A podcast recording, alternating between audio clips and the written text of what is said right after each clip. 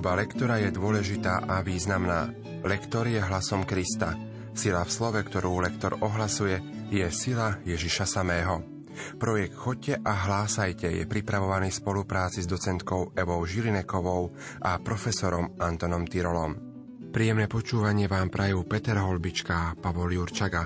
Čítania interpretuje študent Divadelnej fakulty Vysokej školy muzických umení v Bratislave Peter Bajerčík. Dnes si spoločne predstavíme liturgické čítania druhej veľkonočnej nedele, nedele Božieho milosrdenstva.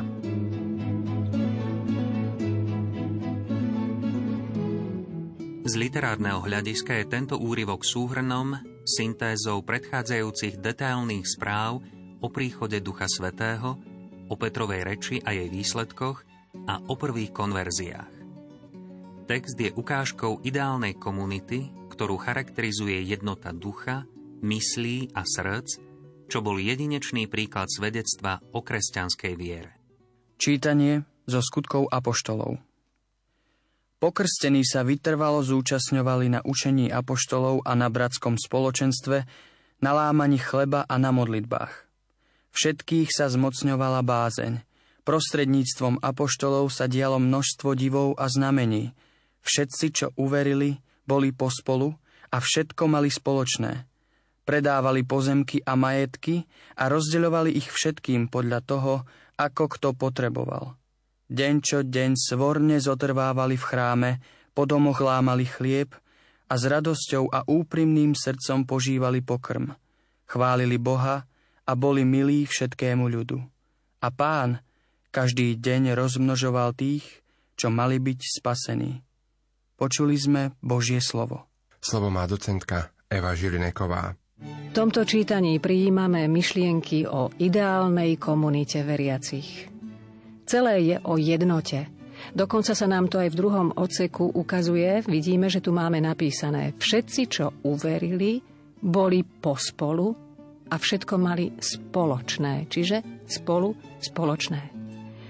Táto ideálna predstava by sa mala preniesť do nás. Možno sa to nedá vždy a v každom čase takto praktizovať. Ale tá svornosť veriacich, ktorí zotrvávajú v chráme, spolu sa zúčastňujú na slúžení Svetej Omše, prežívajú radosť pri požívaní pokrmu, ale aj pri prijímaní Božieho slova, toto všetko by nám malo byť takým hlavným príkazom.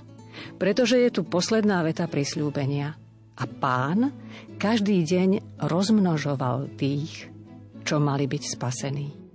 Aj tento žalm veľmi vhodným spôsobom odpovedá na prvé čítanie, keď účastníkom nedelnej liturgie poskytuje jasavý spev za záchranu.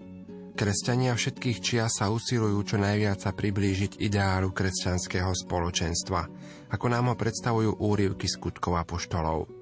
Spev ďaky za vykúpenie je preto vlastným spevom každého kresťana a oslavou Božieho milosrdenstva. Oslavujme pána, lebo je dobrý, lebo jeho milosrdenstvo trvá na veky. Teraz nech hovorí Izrael, že pán je dobrý, že jeho milosrdenstvo trvá na veky. Teraz nech hovorí dom Áronov, jeho milosrdenstvo trvá na veky. Teraz nech hovoria všetci bohabojní. Jeho milosrdenstvo trvá na veky. Prúdko dorážali na mňa, aby som sa zrútil, no pán mi pomohol. Moja sila a chvála je pán. On sa mi stal záchrancom. Hlas plesania nad záchranou znie v stánkoch spravodlivých. Kameň, čo stavitelia zavrhli, stal sa kameňom uholným. To sa stalo na pokyn pána, vec v našich očiach obdivuhodná. Toto je deň, ktorý učinil pán. Plesajme a radujme sa z neho. Druhé čítanie z Petrovho listu sa nám javí ako vhodná a výstižná charakteristika našej situácie kresťanov, ktorí sa usilujeme osvojiť si dôsledky vykúpenia, ktoré sa historicky uskutočnilo pred 2000 rokmi prvej časti autor hovorí o fakte zmrtvých stania a v druhej časti prechádza na tému časového odstupu od samotnej udalosti až k nám. Petrov list svojou témou akoby vyplňal dlhý časový priestor až k nám a naplňa ho nádejou. Čítanie z prvého listu svätého Apoštola Petra Nech je zvelebený Boh a Otec nášho Pána Ježiša Krista, ktorý nás vo svojom veľkom milosrdenstve vzkriesením Ježiša Krista z mŕtvych znovu zrodil pre živú nádej, pre neporušiteľné, nepoškvrnené a nevednúce dedičstvo. Ono sa uchováva pre vás v nebi. Vás Božia moc vierou chráni pre spásu, ktorá je pripravená zjaviť sa v poslednom čase. Preto sa radujte, hoci sa teraz, ak treba, trochu aj rmútite pre rozličné skúšky, aby vám vaša vyskúšaná viera, o mnoho vzácnejšia ako pominutelné zlato, ktoré sa tiež skúša ohňom, bola na chválu, slávu a česť vtedy, keď sa zjaví Ježiš Kristus. Vy ho milujete, hoci ste ho nevideli. Ani teraz ho nevidíte, ale veríte a jasáte nevýslovnou radosťou plnou slávy, že dosahujete cieľ svojej viery, spásu duší. Počuli sme Božie slovo. Slovo má docentka Eva Žilineková. Na tomto úrivku sa nám potvrdzuje pravidlo, ktoré sa snažím každému, koho učím, každému, koho smerujem k tejto práci lektora, sa nám toto pravidlo potvrdzuje. Treba mať to čítanie pripravené. Treba o ňom uvažovať, treba si rozčleniť hlavné myšlienky, pretože keď sa naň pozrieme, vidíme, že je tu veľmi veľa viac riadkových vied.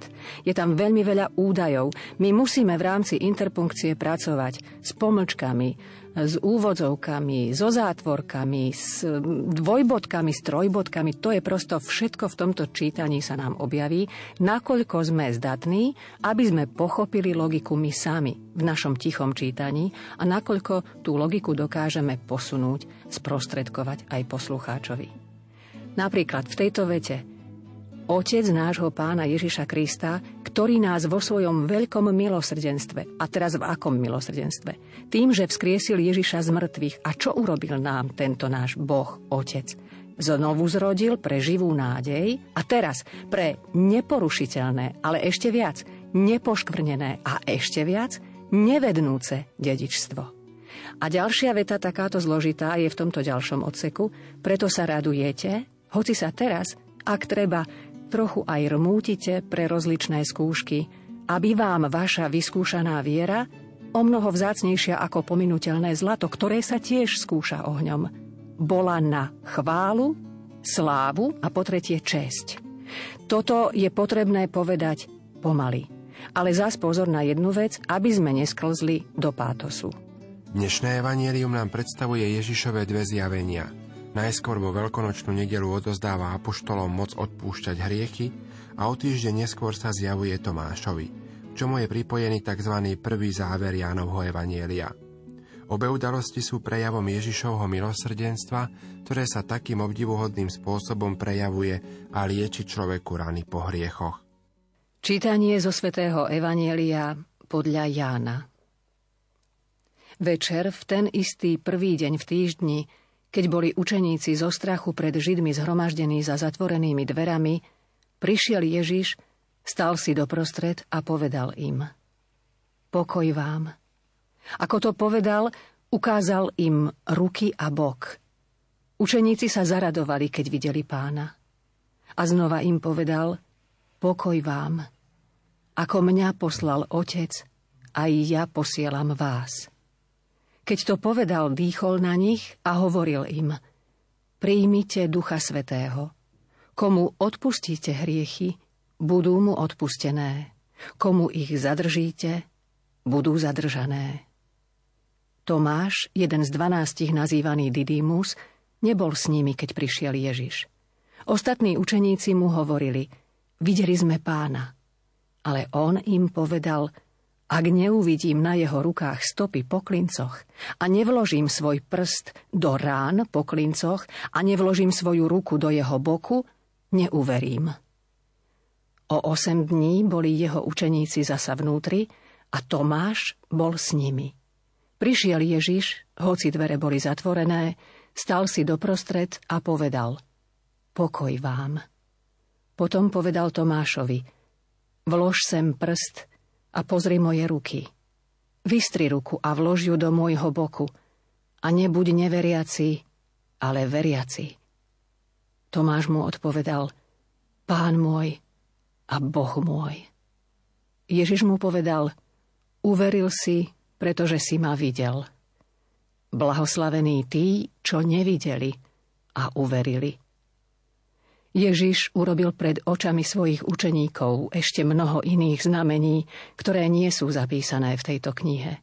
Ale toto je napísané, aby ste verili, že Ježiš je Mesiáš, Boží syn, a aby ste vierou mali život v jeho mene.